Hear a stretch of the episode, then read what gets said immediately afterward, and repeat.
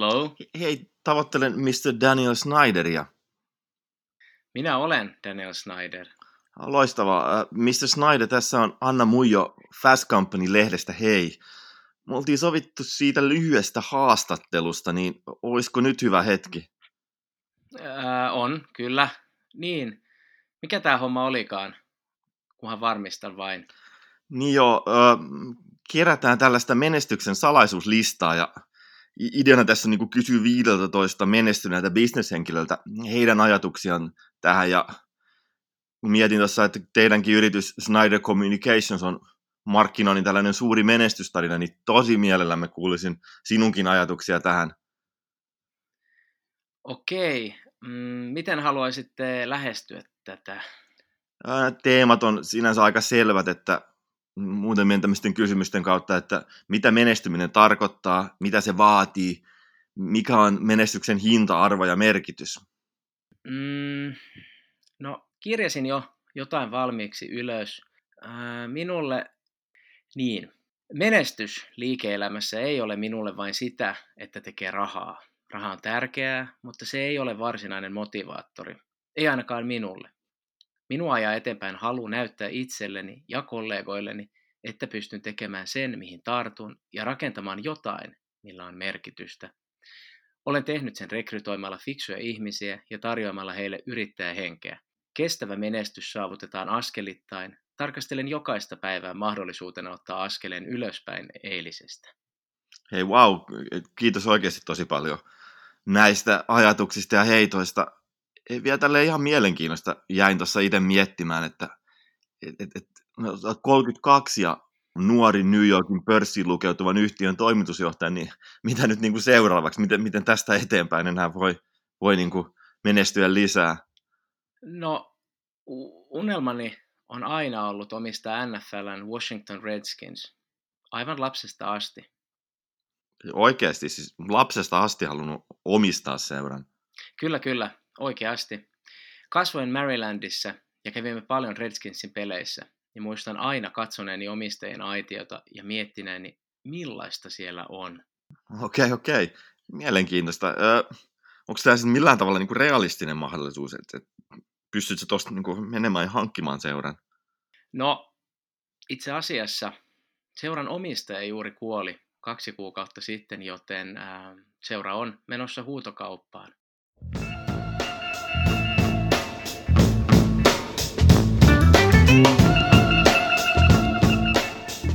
Tämä äskeinen vuoropuhelu oli tavallaan fiktiota, mutta vaan tavallaan, että Snyder kyllä jakoi tällaisia menestyssalaisuuksia Fast Companylle kesäkuusta 1997, ja hänen unelmansa oli ollut lapsesta asti omistaa silloinen Washington Redskins, nykyinen Washington Football Team, ja seura oli silloin todellakin menossa myyntiin, ja 2 vuotta myöhemmin Snyderista tuli sen seuran omistaja.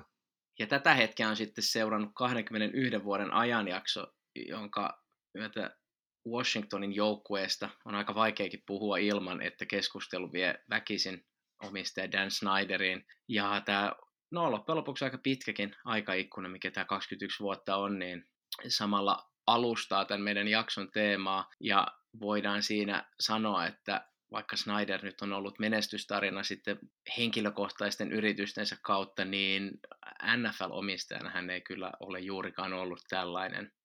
Ja voidaan sanoa, että hän ei ole käytännössä noudattanut noita vuoden 1997 oppeja NFL-maailmassa rekrytoimisesta ja yrittäjähengen levittämisestä heille ja askelten eteenpäin ottamisesta ja kokoaikaisesta oppimisesta.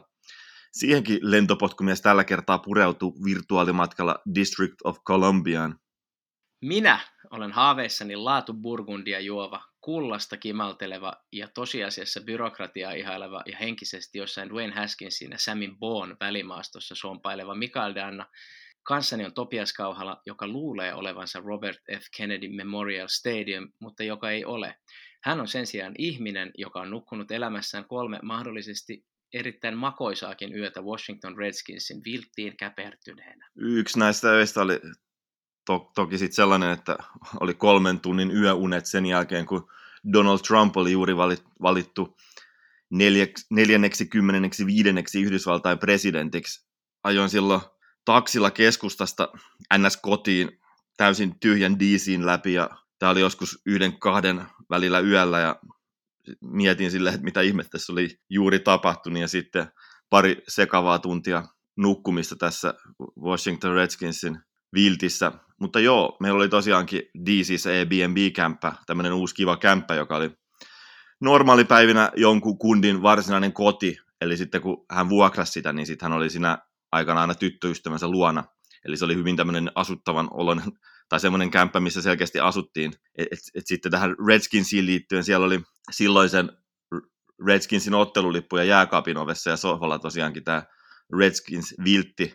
Ja kun mulle jäi sitten se sohva nukkumapaikaksi, niin käytännössä se ainoa peitto, mikä oli jollain tavalla löytyi käytettäväksi, niin oli nimenomaisesti tämä viltti.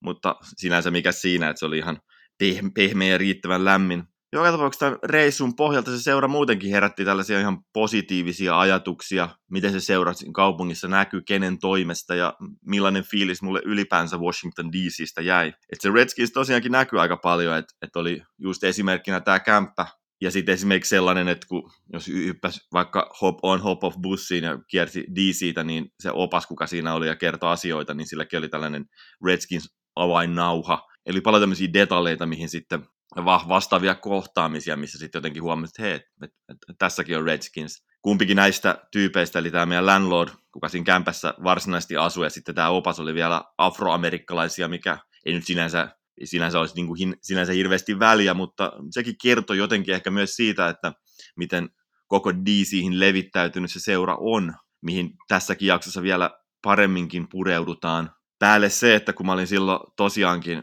juuri niinä päivinä, kun oli 2016 presidentinvaalit USAssa, ja mä olin sitten juttukeikallakin apulehdelle seuraamassa sitä vaali-iltaa DC:n baareissa ihan siinä The Capitolin takana, niin kun nyt kuitenkin tavallaan semmoinen paikat, missä on helppo seurata screeneillä ja TV:den kautta vaaleja on useimmiten sitten sporttibaaritkin, niin siellä näkyy hyvin paljon sitten tämä Redskins, vaikka oltiin kuitenkin tällaisella alueellakin, mikä on lähellä sitten tämmöistä ihan hallintoa, että voisi kuvitella, että se on jotenkin se hallinto ja semmoinen virkamiesmeininki ja sellaiset ihmiset vähän niin kuin dominoi sitä aluetta, niin kyllä se Redskins siellä hyvin paljon näkyy.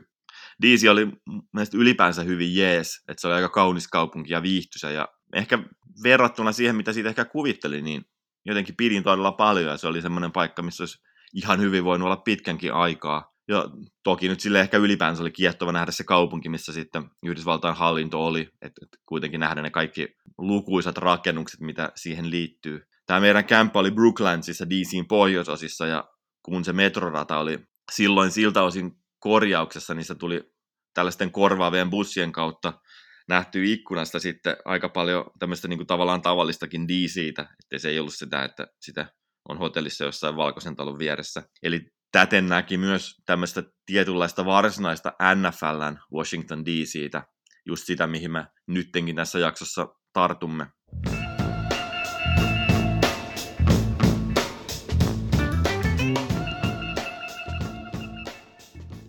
Moni asia Washington Football-tiimin liittyen tosiaankin tällä hetkellä yhdistyy seuran omistajan Daniel Snyderin, joka on, kuten usein näissä tapahtuu, niin muovannut seuraa oman näköisekseen. Mutta jo sitä ennenkin on mukaan mahtunut paljon sen seuran historiassa huonoa, hyvää ja tietyllä tavalla tämmöistä ehkä aikansa näköistä. Eli voidaan tavallaan siis puhua tällaista aika värikkäästä seurahistoriasta. Seuran perusti semmoinen henkilö kuin George Preston Marshall. Hän muutti lapsuudessaan isänsä töiden takia DC:hen, jossa tämä isä omisti pesulabisneksen, joka on jotenkin kuvannollisesti ajateltuna symboloivaa sitten ehkä sille vähän ainakin, että tämä Marshall oli rasisti. Toki sen ajan Yhdysvallat on ollut, mä aina vähän semmoinen, että ei ole nyt ollut sen poikkeuksellisempaa, mutta joka tapauksessa. Ja tämä seura perustettiin 1933, joskin se oli tuolloin vielä Bostonissa, ja sen seuran nimi oli Braves. Ja siihen aikaan pelasi myös baseballia semmoinen joukkue kuin Boston Braves, ja he jakoi yhdessä stadionin, ja Marshall halusi sitten nimetä jengin uudestaan, koska se sitten eroaisi tästä toisesta seurasta, ja silloin päädyttiin tähän Redskins-nimeen, ja tämä nimi juontuu vähän siitä, että haluttiin kuitenkin uuden nimenkin kohdalla niin säilyttää tämmöistä natiiviamerikkalaista kuvastoa, ja sitten on myös semmoinen teoria, että tämä nimi olisi ollut kunnianosoitus sen joukkueen sen aikaiselle valmentajalle William Henry Lone Star Dietzille, joka oli väitetysti, jotenkin kiistellysti, niin ainakin osittain Sioux-Intiaani. Nyt ei tässä tarvitse nyt mennä sen pidemmälle tämmöisiin etymologisiin kiistoihin, mutta tämä punainen sana liittyen tuohon ihoon niin on aiheuttanut aika paljon jotain tämmöisiä akateemisia kiistoja, etenkin tuossa kolonialismia edeltäneillä aikakausilla. Ja tähän nyt ehkä se Redskinsiin liittyvä kytkös siitä, että kun tämä nimijuttu on noussut useinkin esille, niin nämä fanit on viitanneet tätä nimeä puolustaessaan tämmöisen erään Smithsonian instituutin tutkijan, joka on sanonut, että tämä punainen olisi alkuperäisväestön itse itselleen antama tämmöinen nimike ja sitä kautta myönteisessä valossa, mutta tämä nyt on ihan valtava suo, niin ei käytetä sen enempää aikaa tähän, mutta tällainen pohjustuksena. Vielä semmoisena nopeana heittona, että yhtä lailla 1900-luvun vaihteen kirjallisuudessa, eli just siinä aikana ennen kuin seura nimettiin, niin sitä sanaa löytyi myös, tai se ennen kaikkea löytyi kirjallisuudesta sitten tämmöisessä haukkumatarkoituksessa. Tuossa taanoisessa Atlanta-jaksossa me jo nostettiinkin esiin se, että miten Washington Redskins oli sitten tällainen etelän joukkue, koska silloin ei varsinaisia etelän joukkueita ollut, eli he pyrki niin kuin ihan konkreettisesti olemaan etelän seura siinä, että ne hankki paljon pelaajia etelän yliopistoista, harrasti markkinointia tälle Dixin alueelle. Ja sitten niiden tämä tunnuslaulu Hail to the Redskins, niin pari vuoden ajan, 59-61, niin sitten siellä jopa käytettiin sellaisia lyriikoita, että siellä oli sen biisin lopussa laulettiin, että Fight for Old Dixie. Ja Redskins oli aikoinaan hyvin paljon vastustamassa näistä eteläsyistä, esimerkiksi sitä, että Dallas Cowboys olisi otettu NFL:ään mukaan, mikä on omalla tavallaan hassua ajatella sillä tavalla, että mikä on kuitenkin se välimatka Washington ja Dallasin välillä,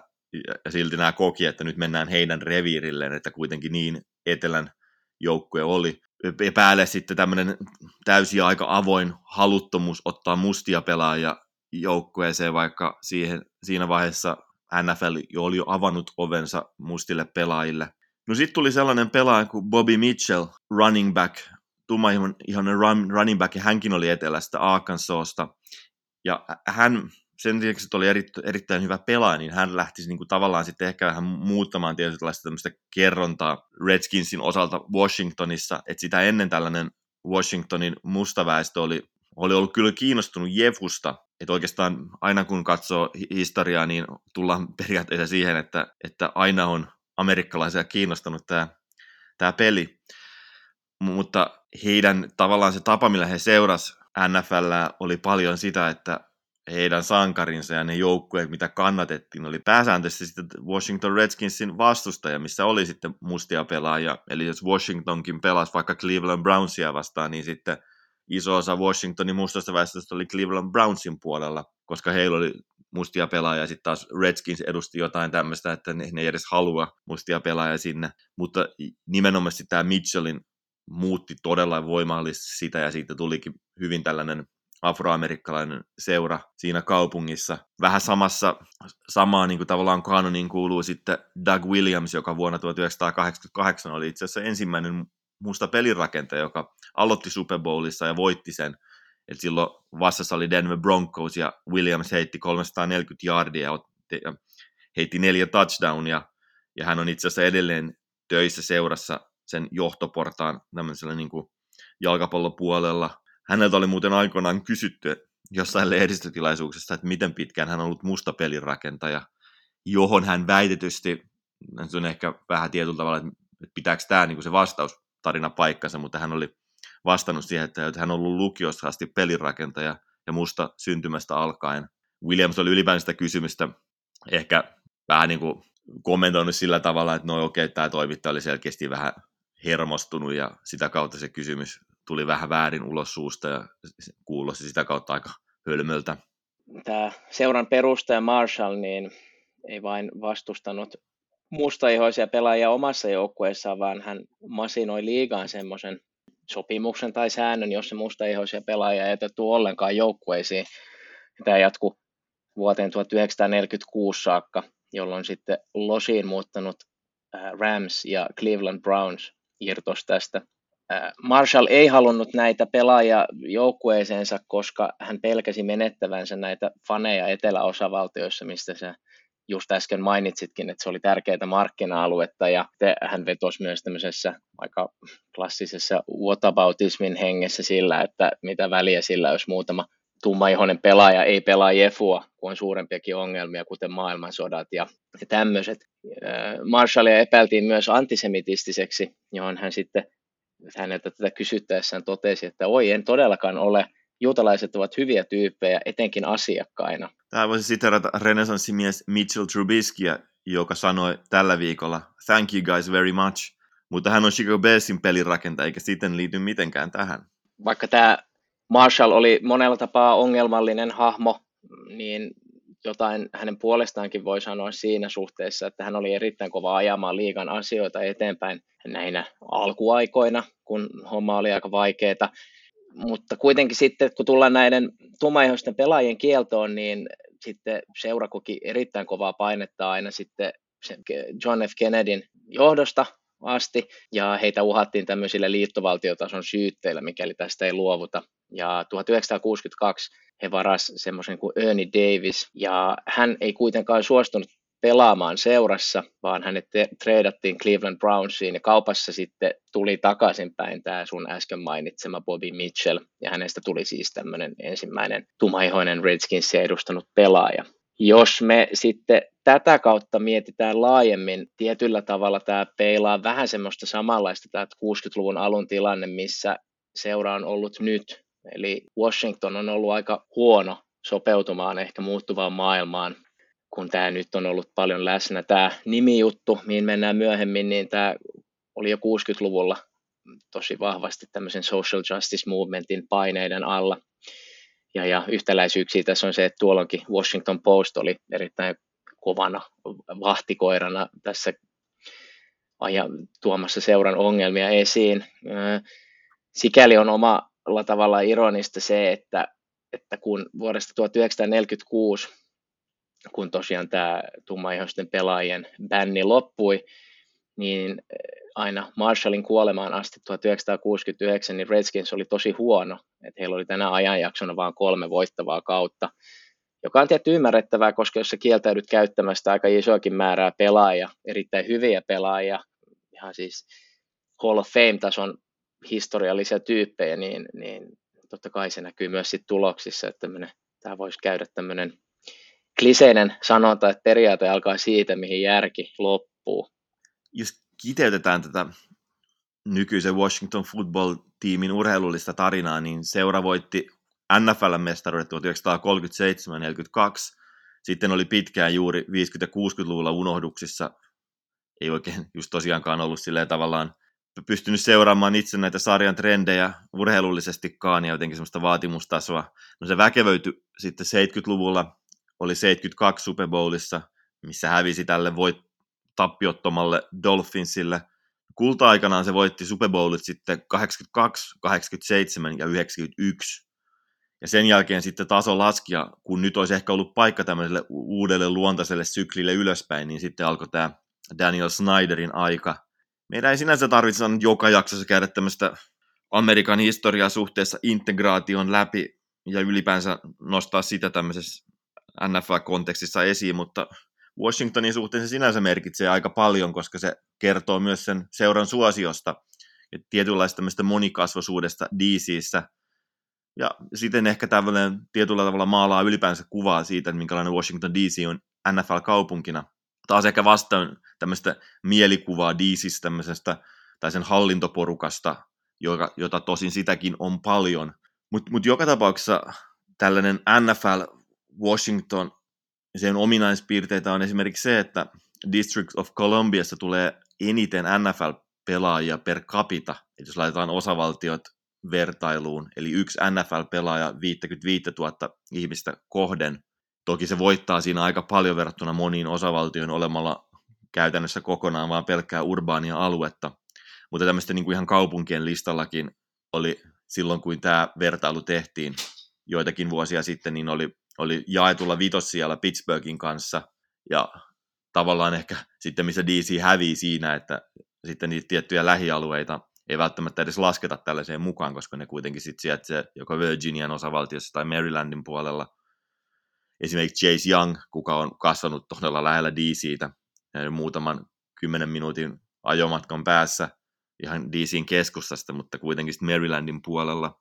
Yksi tällainen ihan viimeaikaisia Washingtonissa kasvaneita Washingtonin pelaajia on sitten muun muassa sellainen kuin on Vernon Davis. Mutta kuitenkin, että tässä on ollut tällainen hyvin suuri afroamerikkalainenkin suosio tällä joukkueella, että mikä on näkynyt esimerkiksi siinä, että jopa tällaisissa hyvin mustissa seurakunnissa on säädetty sunnuntai-messujen aikataulua, jotta on päästy kello 12.30 lähtemään televisioiden ääreen. Ja sitten Sports Illustrated, kun teki Washingtonista juttua, niin siinä oli jopa tällainen tutkimus, missä isommalla prosentilla DC mustasta väestöstä on positiivinen näkökanta Redskinsiin, kun sitten taas valkoisilla. Ja osasyynä pidettiin muun muassa sitä, että tämä seura on hyvin paljon pelannut, tai niiden stadionit on sijannut sellaisilla hyvin afroamerikkalaisilla alueilla. Washington on muutenkin hyvin pidetty seura.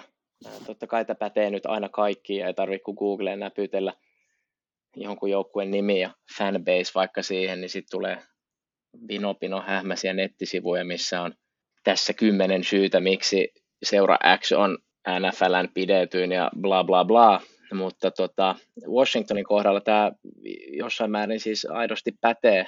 Et totta kai siinä auttaa se, että on tosi pitkät perinteet, koska seura on ollut tuolla tosi kauan. Tässä on aika paljon, kun katsoo tätä, niin tulee ihan tämmöisiä aika hyviäkin pointteja siitä, miten aika harvallakin seuralla on tämmöinen samanlainen lämmin rakkausside kaupunkiinsa, mikä Washingtonin joukkueella on, The Districtiin. Joo, se on tällainen hyvin tärkeä seura NFL:n mittakaavassa. Totta kai kun on Washingtonissa, niin se on sellainen seura, milloin on ollut kuitenkin tämmöiset poliittiset kontaktit hallussa. Se on ollut tällainen seura, mikä on generoinut hyvin paljon rahaa, että fanituotemyynnissä ja sitten TV-yleisöissä. Totta kai, kun se on ollut myös tämmöisenä tärkeinä aikoina aika menestyksekäs seura. Ja sitten kun tuossa mainittiin sitä, että miten esimerkiksi Washington Post on ollut tietynlainen tämmöinen vahtikoira tämän Washington Football Teamin Redskinsin ympärillä, niin sekin on tietyllä tavalla, sekin ei ole tapahtunut semmoista tietynlaista kriittisyydestä, se seuraa kohtaan, vaan ehkä tietynlaista tämmöistä välittämisestä, että kun se on niin tärkeä instituutio, niin sitä halutaan myös silleen niin kuin tavallaan median puolesta pitää niin kuin huolta ja tavallaan olla ohjaamassa sitä oikeanlaisiin suuntiin.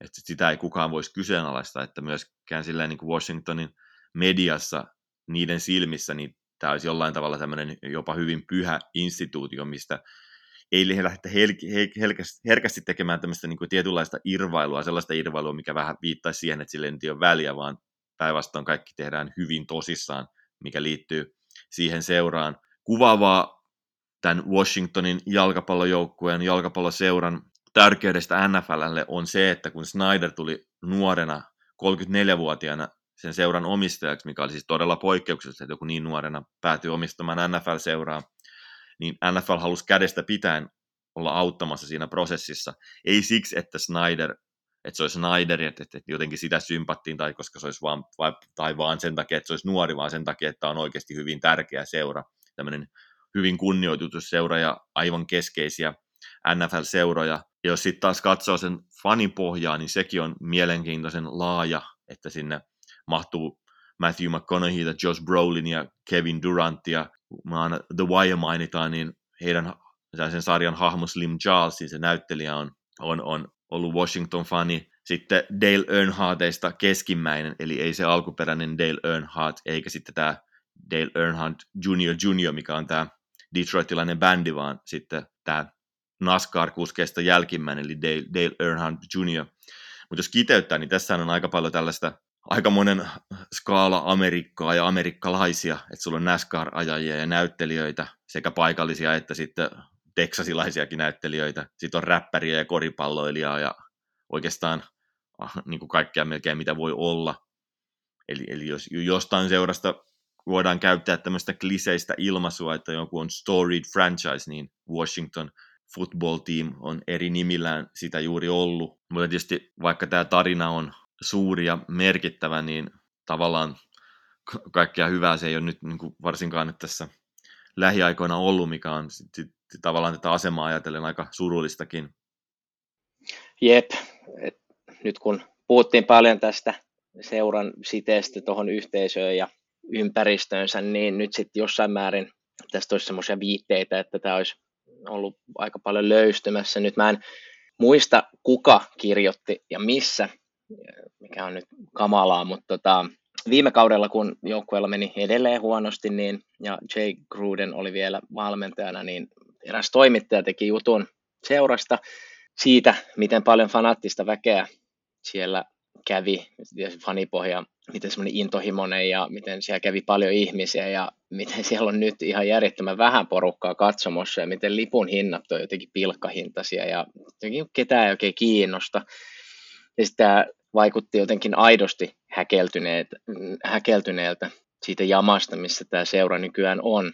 Ja nyt kun mä koitin tuota artikkelia etsiä uudestaan, niin mä itse asiassa löysin tosi paljonkin tämmöisiä vastaavia, eli tämä ei edes ole yhden toimittajan näkemys, vaan mahdollisesti tämmöinen vähän laajempikin ilmiö. Toi seuran stadion esimerkiksi, niin se on ollut aika, tai on hyvin isokin kapasiteetiltaan yli 90 000 katsojaa, ja ymmärtäisin niin, että sieltä on penkkejä otettu pois, ja seura on tosi haluton ja vastahakoinen kertomaan yleisömääriään.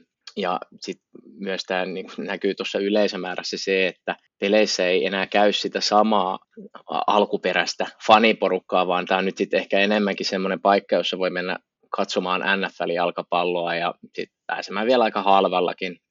Ehkä joku tämmöinen mahdollinen turistikohde tai muu, en tiedä. Mut yleisestikin niin paljon on siitä, miten fanit on tosi kettuuntuneita siihen, miten tämä seuraa Dan Snyderin ja sitten apureiden toimesta viety viemäriin. Ja kun me ollaan tässä näissä meidän jaksoissa tosi usein puhuttu fanaattisista faniporukoista, jotka kärsii jotenkin ironisestikin tai tekee siitä kärsimyksestä nautintoa, tyyliin vaikka Bills Mafia tai Detroit Lions, joka pakollisena The Wiren lisäksi tuotavana kytköksenä pitää mainita, jossa jotenkin sinne epätoivo näkyy kaikessa, niin Redskinsin kohdalla jotenkin tuntuu siltä, että ne fanit on luovuttanut ja esimerkiksi boikotoitu fanituotteita, eikä oikein käydä peleissä, koska ei haluta taloudellisesti tukea enää Snyderia, joka on pilannut tämän seuran, mikä on sitten toisaalta niin tosi surullinen tarina, koska kuten tuossa alussa niin sanottiin, tämä on Snyderin lapsuuden unelma johtaa tätä seuraa, joka on sitten jännä sitä kautta, että se on ihan kusettanutkin faneja. Et on luotu esimerkiksi tämmöisiä jonosysteemejä, esimerkiksi lippujen saantiin, ja sitten on luotu tämmöisiä mekanismeja, joilla voidaan ohittaa sitä jonoa maksamalla rahaa. Sitten yksi älytön oli, että noita turvatarkastuksissa vitkuteltiin, tehtiin tosi tarkkaan, niin että jonot oli tosi pitkät, ja sitten taas turvatarkastuksen pystyi jotenkin ohittamaan sillä, että maksoi $100 kaudessa. Tosi jotenkin ilmiselviä, läpinäkyviä yrityksiä tehdä lisää rahaa kannattajien kustannuksella, niin se on tosi murheellista.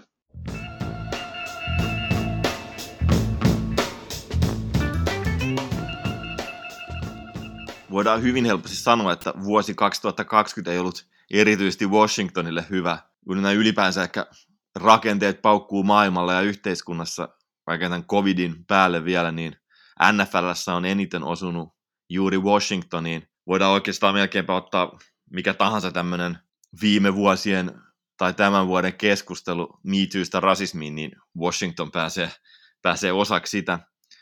Jos tietysti niin tavallaan miettii, mitä sitä isossa kuvassa kertoo, mitä tämän kautta voidaan käsitellä, niin tässä on paljon sellaista, että tämmöisillä vanhoillakin instituutioilla on ollut aika nyt yhtäkkisestikin iso paine modernisoitua, että eletään tämmöistä läpinäkyvyyden ja vastuullisuuden aikakautta, että ei enää oikeastaan voida olla mikään tämmöinen jonkinlainen suuri instituutio, jota kaikki pelkää ja kunnioittaa, ja jolloin siten jotenkin tällaiset aivan omanlaisensa säännöt, että ei olla oikeastaan enää sellaisessa tilanteessa, että jotain, mikä liittyy NFLään, tämmöisessä yhteiskunnallisessa katsannossa, niin voidaan sanoa silleen, no okei, no, se on vaan se NFL, että se on oma juttunsa, että tämmöinen yhteiskunta ja sen trendit läpäs urheilunkin, eikä urheilu voi olla enää tällainen tietynlainen saareke, jota käydään läpi vain urheilun kontekstissa. Niin tietyllä tavalla NFL toimii osittain vielä aika semmoisena omana voimanaan, ei ehkä omana saarekkeenaan, mutta kuten ollaan tässä viime vuosina nähty muuten, ja nyt esimerkiksi COVID runnottiin aika voimalla läpi, ja se on tehty sivuuttamalla aika paljonkin kysymyksiä. Toki aikaikkuna siihen oli ehkä parempi kuin muilla lajeilla, mutta joo, toi nimikohu on ehkä semmoinen eniten pinnalla ollut ihan globaalistikin. Siitä on esimerkiksi varmaan Suomessakin paljon ihan iltapäivälehtien urheilusivuja myöten ollut juttua.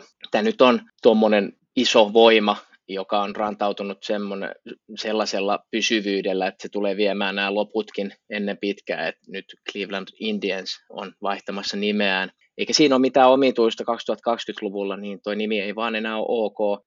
Sinänsä Redskinsin kohdalla kyse ei ehkä ole vaan vuodesta 2020, vaan tätä nimijuttua on käyty 60-luvulta asti, tämmöinen 60 vuoden prosessi, joka on nyt vasta saatu sitten maaliin, mutta tosiaan niin se ei nyt enää sitä voi olla, ja varsinkin kun tuon seuran perustajan kautta, niin tämä on ollut aika ongelmallinen asia. Me ehkä sivuttiin tätä aihetta Chiefs-jaksossa.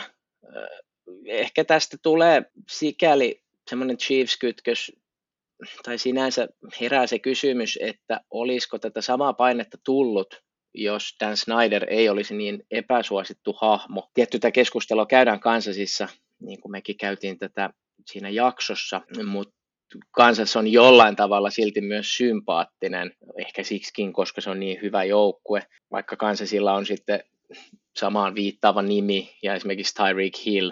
Chiefs tietty eri tasoa nimenä, koska Redskins on haukkumasana ja ehkä Chiefs on sitten ymmärtänyt käydä semmoista parempaa dialogia paikallisen alkuperäisväestön kanssa, että sitä ei vaan laukastu niin maton alle. Dan Snyder kuitenkin häneltä tästä kysyttäessään, että vaihtaako Redskins nimeä, niin totesi vielä tuntojensa voimissa, niin ei koskaan. Toki sitten päästiin siihen tilanteeseen, että se lopullinen päätösvoima tuli yrityksiltä, joiden on jo ollut pakko muuttua tämän maailman mukana. Voimallisesti Colin Kaepernickin kautta mukaan keskusteluun tullut Nike oli tässä tosi isona tekijänä, ja tähän liittyi semmoisia jättejä, kuten Amazon, Walmart ja Target, ja he oli lähinnä sitä kautta, että he oli vetämässä pois myynnistä näitä seuran fanituotteita. Tämä ei sikäli ole harmiksi vain silloin Redskinsille, vaan koko NFLlle jotenkin niiden mekanismien kautta, joiden myötä tuloja jaetaan, ja muut eivät halunneet kärsiä tästä, ja tosiaan niin Redskins on ollut tosi suosittu tämmöinen fanitavaran ostokohde, ja toinen iso tekijä tässä niin oli sitten seuran stadionin sponsori FedEx, jonka toimitusjohtaja Frederick Smith myös omistaa itse asiassa osan seurasta. He oli vetämässä pois sponsorointidiiliään 6 vuotta etuajassa. Ja kun Frederick Smithistä puhutaan, niin mainittakoon tässä myös se, että hänen poikansa Arthur Smith on Titansin hyökkäyskoordinaattori, ja näillä viime ja tämän kauden näytöllään niin ollut aika sellainen kuuma nimi tulevaisuuden päävalmentajamarkkinoilla. Mutta joo, ei siitä enempää. Mä en tiedä, haluatko tässä olla kyyninen tai haluaako sitä uskoa arvojen muuttumiseen, mä en tiedä. Jotenkin tämmöisiä asioita kun katsoo, niin tietyllä tavalla mun olkapäillä seisoo tämmöinen pieni kravaattioikeistolainen, joka nyökyttelee, kuinka markkinat korjaa vääryydet. Mutta sitten taas toisaalta niin toi todistaa ainakin sen tietyllä tavalla, miten se toimii. Että jos et sä muutu, joku pakottaa sut muuttumaan. Joka tapauksessa tämä ei lähtenyt Dan Snyderista itsestään. Tämän nimikohun päälle on sitten ollut tällaisia erilaisia paljastusjuttuja tässä seurasta ja seksuaalista häirinnästä. Ensimmäinen oli tietysti jo parin vuoden takaa, mikä viittasi vuoden 2013 tapahtumiin, milloin seuran cheerleaderit oli viety tämmöisiin kalenterikuvauksiin Costa Ricaan. Ja he nyt ei mennyt sinne yksin kuvaajan kanssa, vaan täällä oli myös tällainen jonkinlainen seuran ympärillä pyörivä yhteistyökumppaneiden ja vastaavien tämmöinen setäkerho mukana, ja he olivat totta kai myös siellä rannalla ihmettelemässä kuvauksia, ja totta kai näissä kuvauksissa oli esimerkiksi ollut sitten sellaista, että oli jossain määrin laitettu silleen yläosattomissa kulkemaan siellä rannalla, sit kun tämä muu porukka katsoo, ja sitten oli jollain tämmöisellä tietynlaisella escort-tavalla sitten tietysti nämä cheerleaderit vienyt sitten näitä yhteistyökumppaneita illan viettoon.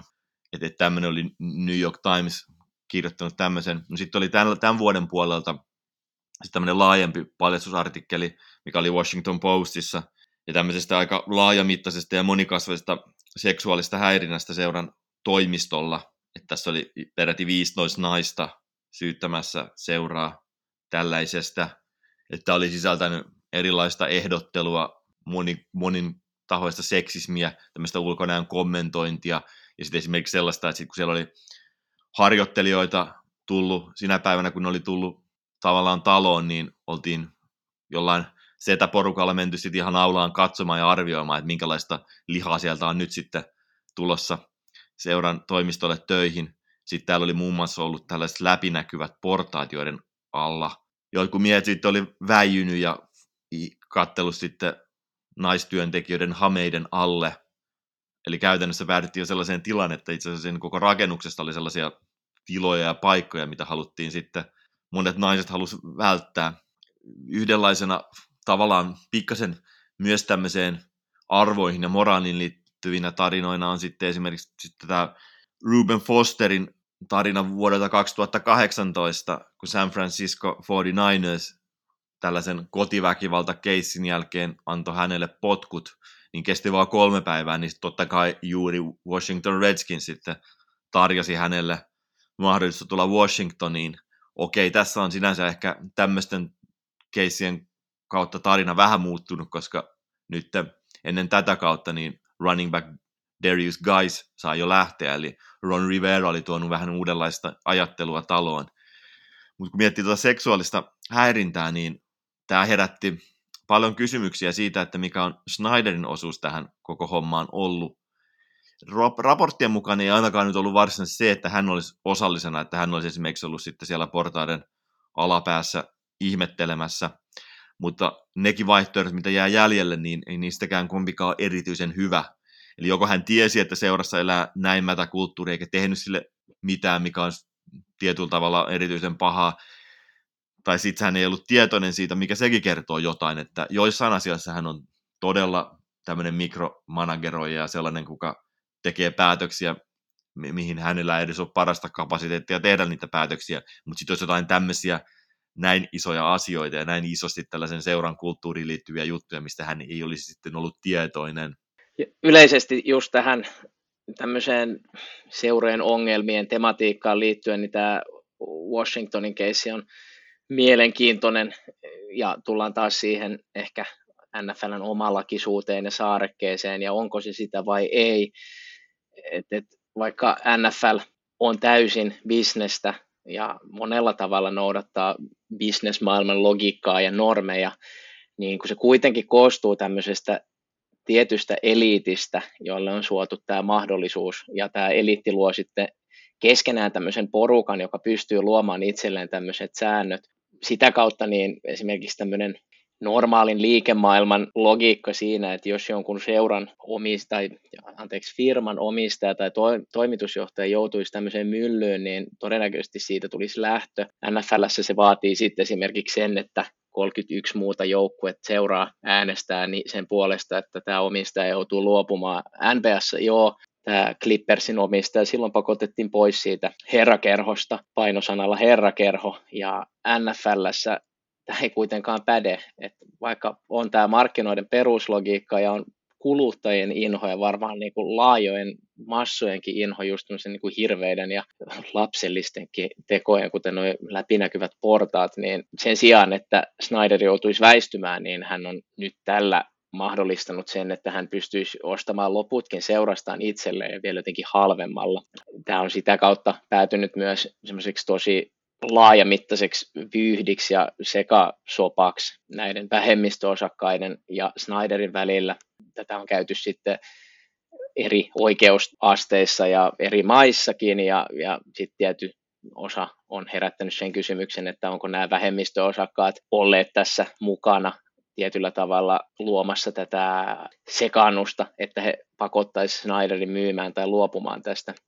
NFL:n kuitenkin konsensus asian suhteen on se, että pitäisi tuoda rauha maahan ja antaa Snyderin omistaa koko seura, niin ehkä ongelmat vähenisivät sillä.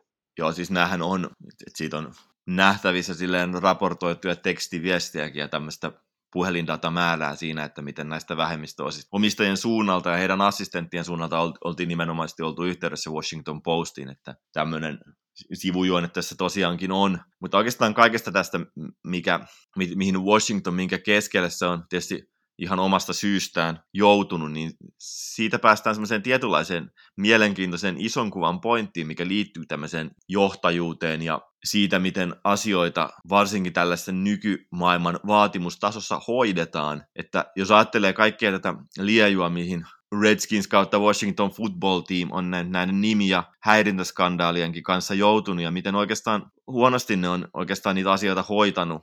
Että esimerkiksi se nimikysymys, niin ei tavallaan se seura kovinkaan esimerkillisesti ollut siinä sellainen johtava keskustelija ja eri asioiden punnitsija, vaan jotenkin aika pakon edessä niitä asioita tapahtui. Plus sitten tämä häirintäskandaali, totta kai he on ottanut sen sinänsä vakavasti, mutta ei niin kuin itsellään ole pistänyt silmään, että jos jotenkin erityisen dynaaminen ollut tällainen oman organisaationsa ja kaiken tällaisen, koko tämmöisen ilmiön liittyvä tällainen johtotähti ollut, että hei, nyt meidän pitää niinku tavallaan puuttua vakavasti tämmöisiin asioihin.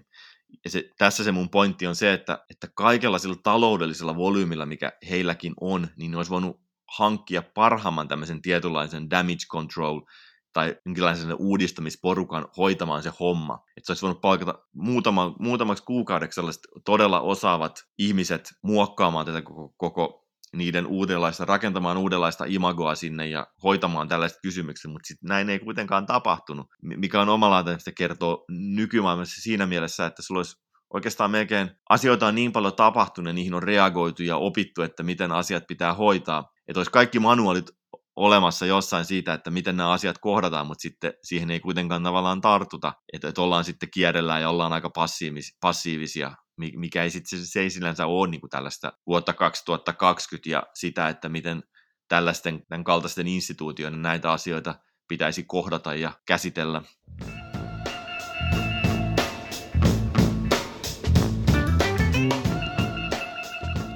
Nämä äsken läpikäydyt asiat on aika luontainen osa sitä, että Washington on ollut Snyderin aikana jossain huonon ja keskinkertaisen välimaastossa. Hänen omistusjaksonsa 21 vuoden aikana joukko on ollut 5 kertaa playereissa ja tänä vuonna siihen on jopa ihan realistinen mahdollisuus. Toki silti jos he pääsee, niin Washington Football-tiimiä on aika vaikea laskea kovin vakavasti mukaan semmoiseen porukkaan, joka voisi päästä oikeastaan yhtä peliä pidemmälle. Tietty divisioona NFC East on ollut monella tavalla jännittävä, mutta ehkä sitten kuitenkin semmoisella tavalla, jolla lähinnä pääsee erilaisiin meemeihin ja ei NFL:ssä pitäisi normaalisti päästä tuommoisella rekordilla pudotuspeleihin. Se on tosi merkillinen tilanne, että divisioonassa ei ole yhtään voittavaa kautta pelaavaa joukkuetta ja mahdollinen divisioonan voitto ja sitä kautta playoffien kotiottelu, niin se lähtee suhteellisen keskinkertaisella pelikaudella.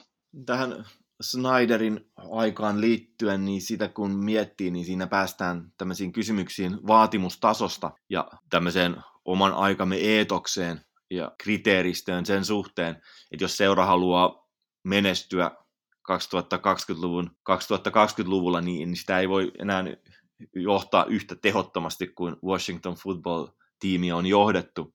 Että se rima on noin ylipäänsä toiminnassa noussut, tämmöinen kulttuurin ja spesialistien tärkeys. Et nythän Washington Football Team on ollut tietynlainen tämmöinen Snyderin kaveripiirin seura.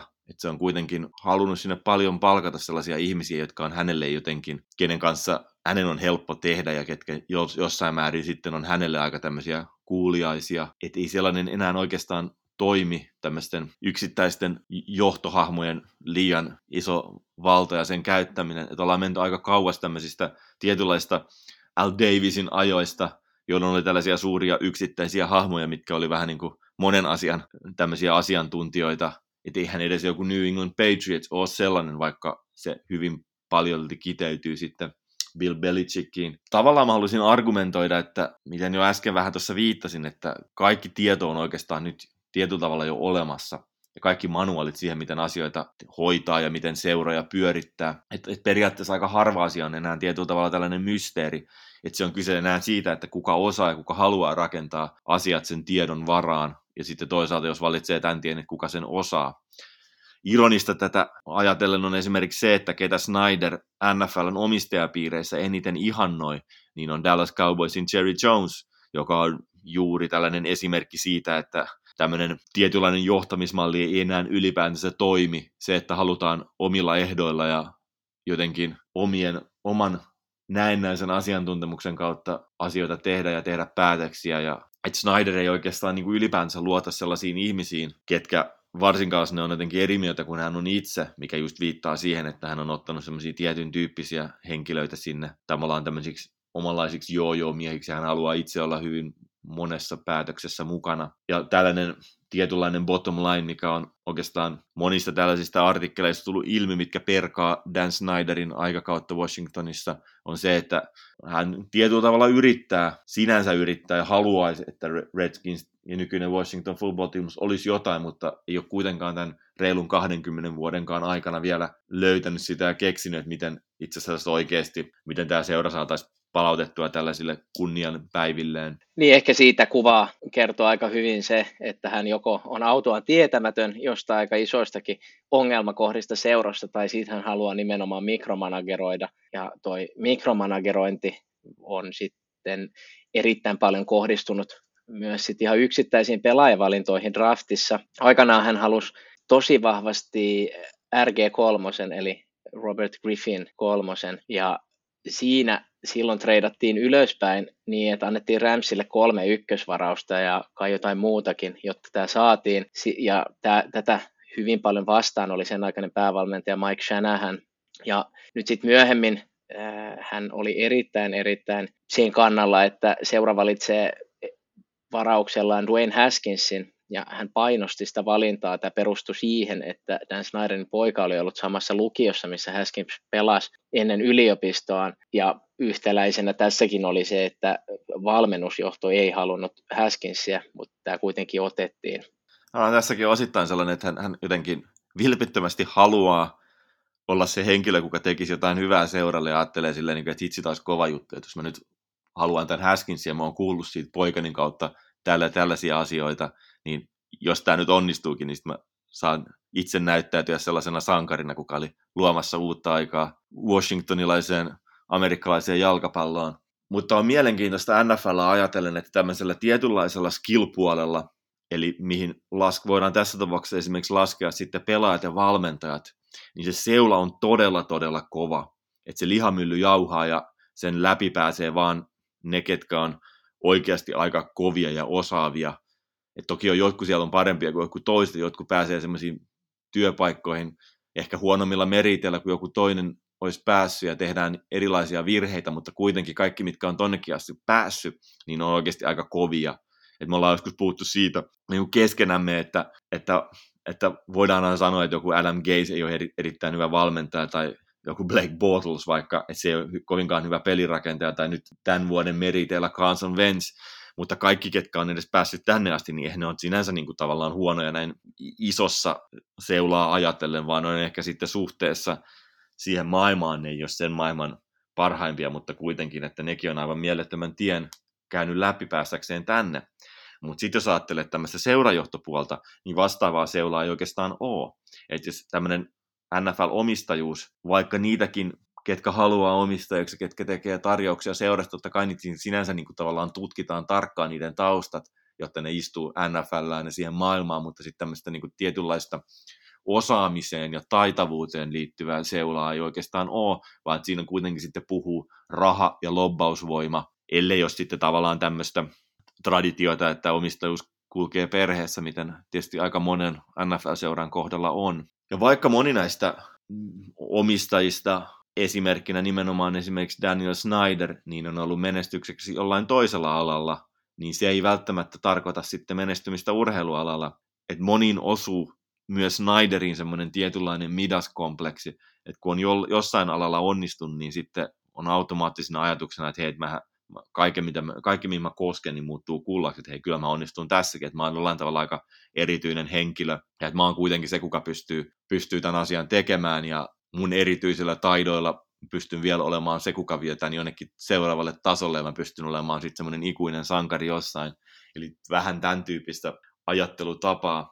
Mutta urheilu on kuitenkin semmoinen ala, missä sitä oikeasti pitäisi varsinkin nykyään, nykyvaatimustasoissa aika paljon jakaa asiantuntijatahoille. Ja sellaisissakin asioissa, mitä olisi aika hauskaa olla duunaamassa itse. Et urheilu on just se, että semmoinen elinpiiri, että sitten jos sä nyt oot itse saanut vaikka jonkinlaisen hyvän kutinan ja kuullut jotain hyvää, esimerkiksi Dwayne Haskinsista, niin sä ajattelet silleen, että hei, sit se olisi siistiä, mä voin nyt vaikuttaa tähän, kuka on meidän pelirakentaja, vaikka kaikki tällaiset päätökset pitäisi jättää niille, ketkä niitä päätöksiä osaa parhaiten tehdä. No, on sitten tietysti toisaalta sellaisia omistajia, mitkä ei ole näin aktiivisia kuin Snyder, mitkä ehkä lähinnä sitten istuu omistuksessa päällä ja odottaa, että se tuottaa rahaa, eli se on tietynlainen tämmöinen puhdas investointi, mutta Snyder ei sinänsä ole sellainen, vaan hänelle Washington Football Team on myös urheiluseurana tärkeä, ehkä jopa liiankin tärkeä. Niin, se on nähty kautta lajirajojen ja kautta historian, että urheiluseuran johtaminen on omanlaisensa juttu. En tiedä, onko paljon semmoisia hyviä tarinoita siitä, missä kotikaupungin menestynyt poika, mies, näissä tapauksissa usein valitettavasti, niin tulee ja ottaa jonkun seuran haltuunsa ja hoitaa homman kotiin ja on juhlittu sankari. Se eroaa niin paljon siitä liikkeen johdosta. Ehkä Snyderin kohdalla voidaan käyttää semmoista kliseetä, missä jostain Hollywoodin romanttisista elokuvista, missä joku rakastaa jotain niin paljon, että puristaa sen rakastamansa asian rikki. Jos taas esimerkiksi Steelers-jaksossa mainittiin ne niin pieni määrä valmentajia, mitä joukkueen historiassa on ollut, ja esimerkiksi toisella aika Hallmark-seuralla Green Bay Packersilla on melkein sama homma, niin taas sitten Snyderin aikana on valittu 9 valmentajaa, joka ton aikakauteen suhteutettuna on sitten valmentajan vaihdos lähes joka toinen vuosi, eli se on ollut hyvin tuommoista myös poukkoilevaa sillä saralla, että miten tuota joukkuetta johdetaan urheilullisesti kentällä. Eräs tällainen Malcolm Gladwellin podcast-jakso oli oikeasti hyvin mielenkiintoinen, ja siinä oli pointtina vähän tällainen, mistä me ollaan tästä puhuttu, että se, että kaikki tieto olisi käytettävissä tai on paljon tietoa käytettävissä, mutta silti asioita tehdään toisin ja tehdään hölmömmin kuin mitä tämmöinen puhdas tieto antaisi niin kuin tavallaan ymmärtää. Et Gladwellin sisäänheitto esimerkkinä oli koripallon vapaaheitot. Että on jotain noin tutkittu, että alakautta heittäminen takaa paremman onnistumisprosentin. Ja puhutaan erityisesti sellaisista pelaajista, mitkä ei ole kovinkaan hyviä vapaaheittoviivalla. Mutta silti hyvin harva on tarttunut siihen tai jatkanut sillä tyylillä heittämistä, jos on jo heittänyt ja silloinkin itse asiassa todennut, että okei, niiden heittoprosentit kasvoi. Ja se syy, minkä takia ei ole jatkettu sitä tai tartuttu siihen, koska se näytti tyhmältä ja teki pelaajista naurunalaisia. Eli tahallaan heitettiin huonomman prosentin heittotyylillä, vaikka oli niin kuin tavallaan ilmiselvää, että okei, näin kannattaisi toimia.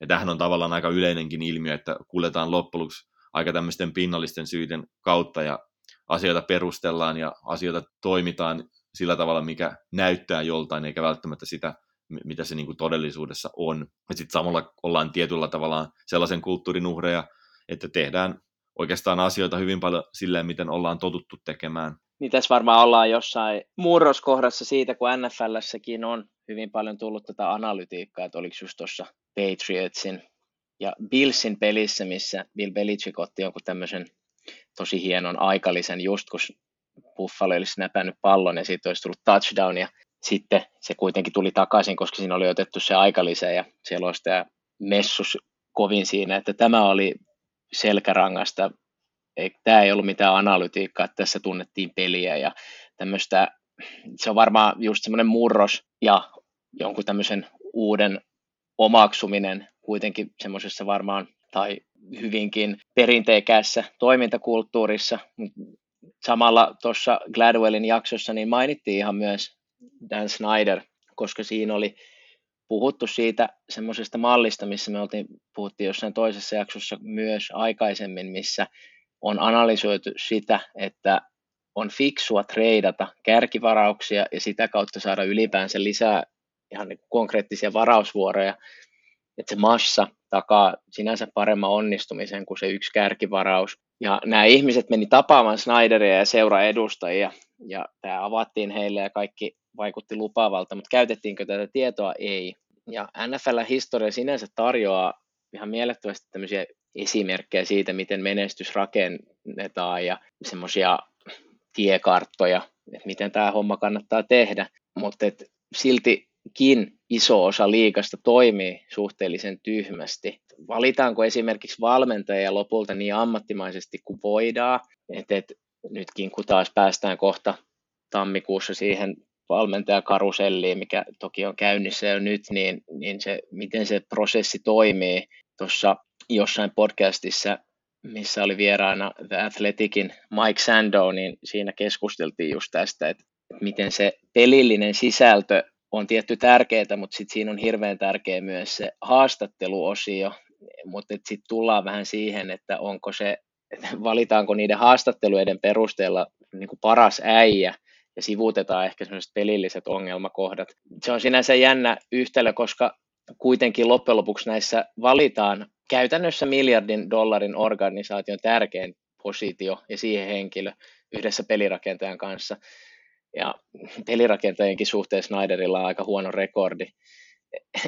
Et tietynlaisena heittona voisi fiilistellä jotain semmoista, että mitä tapahtuisi, jos joku esimerkiksi Red Bullin omistaja lähtisi jenkkifutikseen mukaan tai jossain rekrytoitaisiin jossain ammattipyöräilyssä meritoituneita ihmisiä, jolle semmoinen high performance-kulttuuri ja sitä kautta ruvettaisiin pureutumaan oikeasti siihen detaljiin, mikä muodostaa parasta tulosta. Tämmöistä me ei NFL:ssä vielä olla nähty, en tiedä nähdäänkö koskaan. Ja tällainen samanlainen tietynlainen dilemma elää niin monessa asiassa ja niin monen aika suurenkin ja merkittävän ja massiivisen instituution suhteen. Ja nyt kun ollaan Washingtonissa, niin voidaan nyt niin kuin jollain tavalla ottaa taas tämä hallinto, mikä siellä on siinä kaupungissa, sen kaupungin kautta toimii. Niin jos ajattelee nyt sitä Donald Trumpin presidentti kautta, niin Yhdysvaltain presidenttinä niin on melkeinpä eniten asiantuntijavoimaa takana kuin kenelläkään muulla valtion päämiehellä voi olla, mutta Trumpkin on esimerkki siitä, että hän hyvin vähän käytti sitä, tai käytti vielä jotenkin tämmöisenä äärisnaidermaisena esimerkkinä juuri sitä ehkä puolta siitä, mikä hänelle jotenkin sopi. Että hän niin kuin tavallaan monissa asioissa toiminut sillä tavalla, esimerkiksi ajatellen tätä covidia, että miten olisi fiksua toimia, mitä kaikki kovin asiantuntijatietomassa sanoo, että näin kannattaisi tehdä, vaan se, että mikä hänen omalle politiikalleen sopi parhaiten. Että se on tavallaan mielenkiinnostakin, miten on ne valtavimmat instituutiot ja miten nekään ei välttämättä ole niitä, mitkä sitten me ei voida katsoa jotain näinkin arvostettua NFL-seuraa kuin Washington Football Team ja ajatella silleen, että okei, ne varmaan tekee asioita hyvin, koska voi ollakin niin, että, ja kuten onkin, että ne on juuri niitä, mitkä ei tee asioita kovinkaan hyvin. Mutta toisaalta vielä ehkä tällaisena loppuun pakko todeta, että ei nyt aivan kaikki ole vuodessa 2020 ollut Washington Football Teamille pelkkää huonoa. Niin me ollaan nyt puhuttu aika paljon Snyderista ja hänen puutteistaan, niin sinänsä on jännä, että kun kesällä turbulenssi oli ehkä kovimmillaan noiden nimijuttujen ja seksuaalisten häirintöjen kautta, niin todella paljon esillä seuran niin kuin omistusportaan sijaan niin oli päävalmentaja Ron Rivera. Ja hän ei luikerellut pakoon, vaan hän oli itse asiassa aika laaja-alaisesti esillä, aika paljonkin yli oman sen tehtävän kuvan. Hän on ehkä, ainakin sitten tällainen kaukaalta katsottuna, niin pyrkinyt tuomaan jotain semmoisia konkreettisia arvoja. Jos miettii esimerkiksi, kuinka just Snyder halusi Haskinsin sinne, niin Rivera ei sitä ihan hirveän kauaa katsonut. Et hän näki sitten mieluummin Kyle Allenin tai Alex Smithin rakentamassa peliä. Tietty muutakaan vaihtoehtoa ei siinä ollut, mutta aika kuvaavaa se, miten Haskins sai potkut just tällä viikolla, kun joukkue valmistautuu siihen peliin, jota kautta ne voi päästä taas sitten playereihin.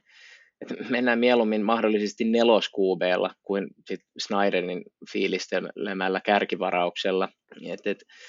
Tietyllä tavalla tuossa voisi nähdä semmoisen joukkueen sisällä, tai siis joukkueen seuran sisällä siinä, että Ron Riveran toimet ja teot on aika poikkeavaa siitä, miten seura toimii.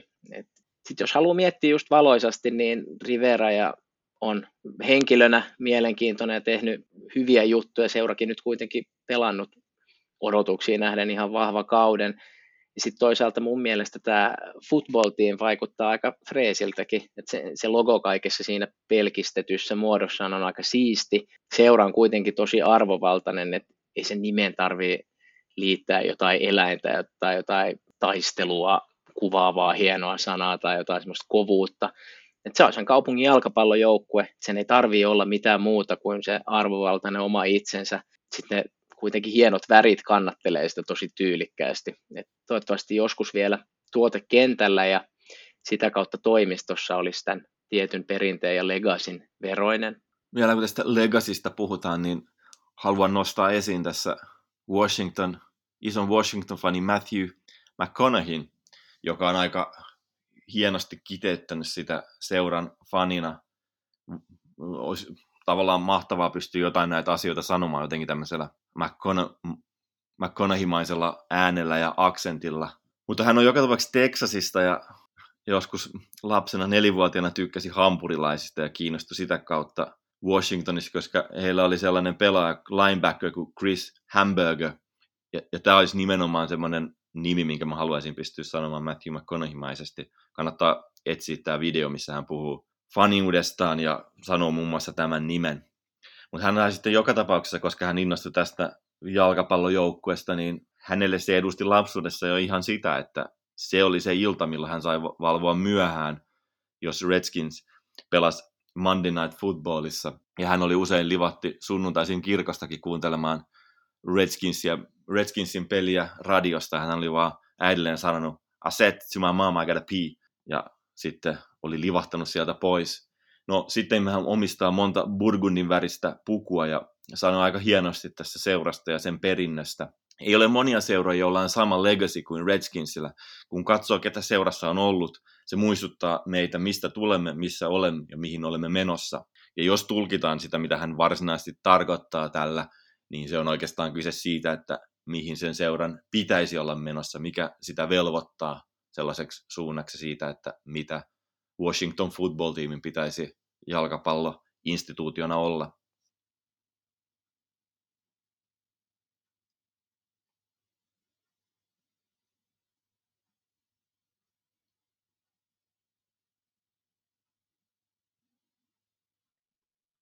Joo, tämä on loppu.